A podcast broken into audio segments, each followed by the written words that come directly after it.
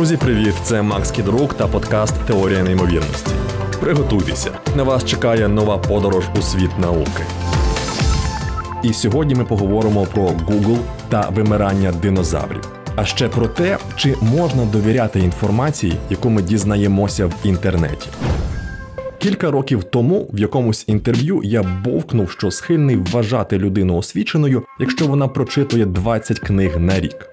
Йшлося не так про освіченість, як про те, що люди, які прагнуть заробляти на життя письменництвом, мають прочитувати значно більше близько сотні книг на рік. Пізніше у Твіттері хтось залишив під інтерв'ю обурений коментар. Мовляв, це моветон в епоху інтернету оцінювати освіченість за кількістю прочитаних книг. І я тоді пригадую трохи підвис. Бо питання насправді складне. Яким чином ми набуваємо нових знань і як ми можемо бути певні, що ці знання достовірні? Навряд чи я зможу дати вичерпну відповідь у кількахвилинній радіопередачі. Повторюся, запитання складніше, ніж видається на перший погляд. Тому зараз хочу зупинитися на окремому його аспекті на пошукових серверах. Отже, Google. Це вже давно ввійшло у звичку. Щойно нам трапляється щось нове чи незнайоме, ми одразу гуглимо. І це чудово, от тільки є дві неочевидні проблеми. Перша. Жоден пошуковий сервер, навіть із найкращим алгоритмом, поки що не вміє відрізняти факти від фейків. Відповідно, коли ви вводите запит у пошуковий рядок, результати сортуються не за достовірністю, а за релевантністю. Що це означає на практиці? Умовно кажучи, з поміж двох статей: одна про шкоду, друга про користь вакцинації, сервер розмістить вище не ту, що правдива, а ту, яка має більше переглядів, навіть якщо вона містить неперевірену інформацію. Друга проблема. Виданий пошуковим сервером результат дуже залежить від того, як сформульовано запит.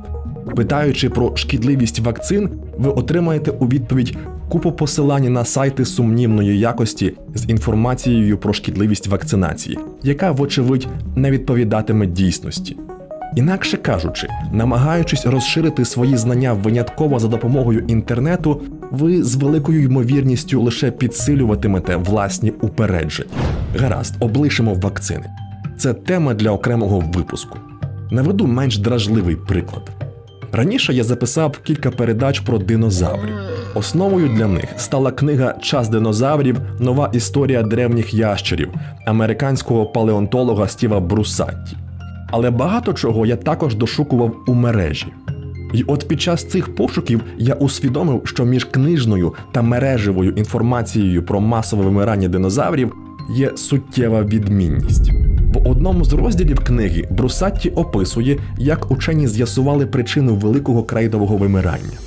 У кінці 70-х американський палеогеолог Уолтер Альварес досліджував мінерали в муніципалітеті Губбіо в центральній Італії і виявив дещо дивне.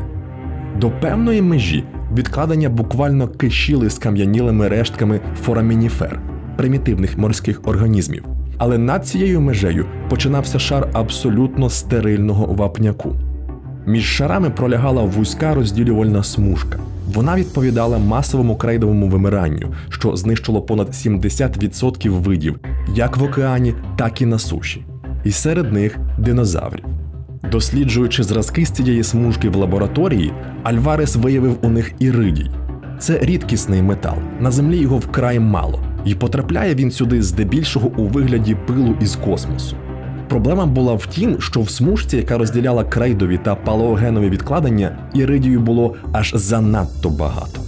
За нормальних умов знадобилися б десятки, можливо, навіть сотні мільйонів років, щоб накопичити таку його кількість.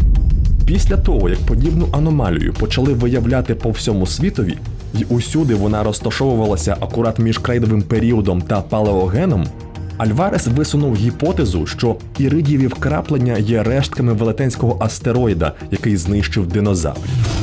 Попервах Альваресову ідею взяли на глум.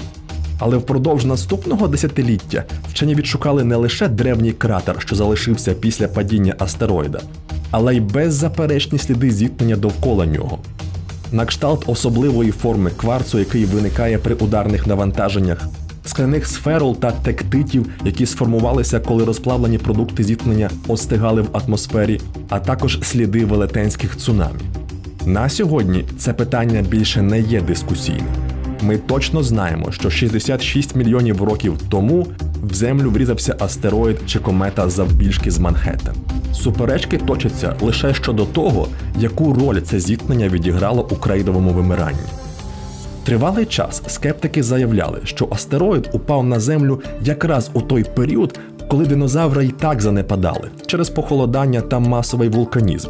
Відповідно, зіткнення не відіграло помітної ролі в їхньому зникненні. І саме це написано повсюди в мережі. Причини крейдового вимирання є предметом суперечок, і учені не мають єдиного погляду щодо того, що саме його обумовило. Проте це не так. Дискусія між палеонтологами справді розтяглася на десятиліття, але нещодавно вона завершилася. І Стів Бросаті виявився одним із тих учених, які поставили в ній остаточну крапку. Щоб з'ясувати, що саме спричинило вимирання, Брусатті вирішив простежити, як змінювалися відомі на сьогодні динозаври впродовж останніх 10-15 мільйонів років перед падінням астероїда. Якби його аналіз виявив, що наприкінці крейдового періоду зберігалося стійке анатомічне різноманіття, це означало би, що на момент падіння астероїда динозаври жили цілком нормально. А ось зменшення різноманіття вказувало б на те, що вони повільно вимирали через інші, не пов'язані з астероїдом причини. Брусатті прогнав дані через спеціальну програму і не виявив жодних ознак занепаду ні у хижих тероподів, ні у довгошиїх завроподів, ні у травоїдних динозаврів середніх розмірів.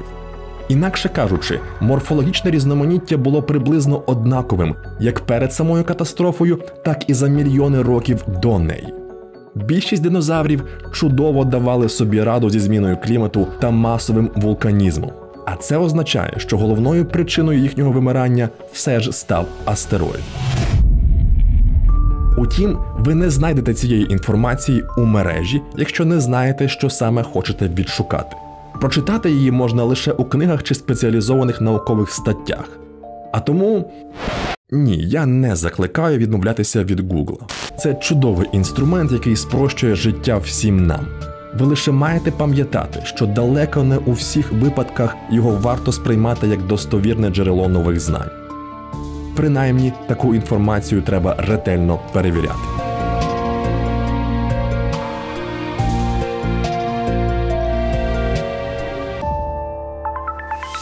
Це був подкаст Теорія неймовірності. Щоб не пропустити нові випуски, підписуйтесь на теорію неймовірності на улюблених подкаст-платформах або слухайте українське радіо. До зустрічі!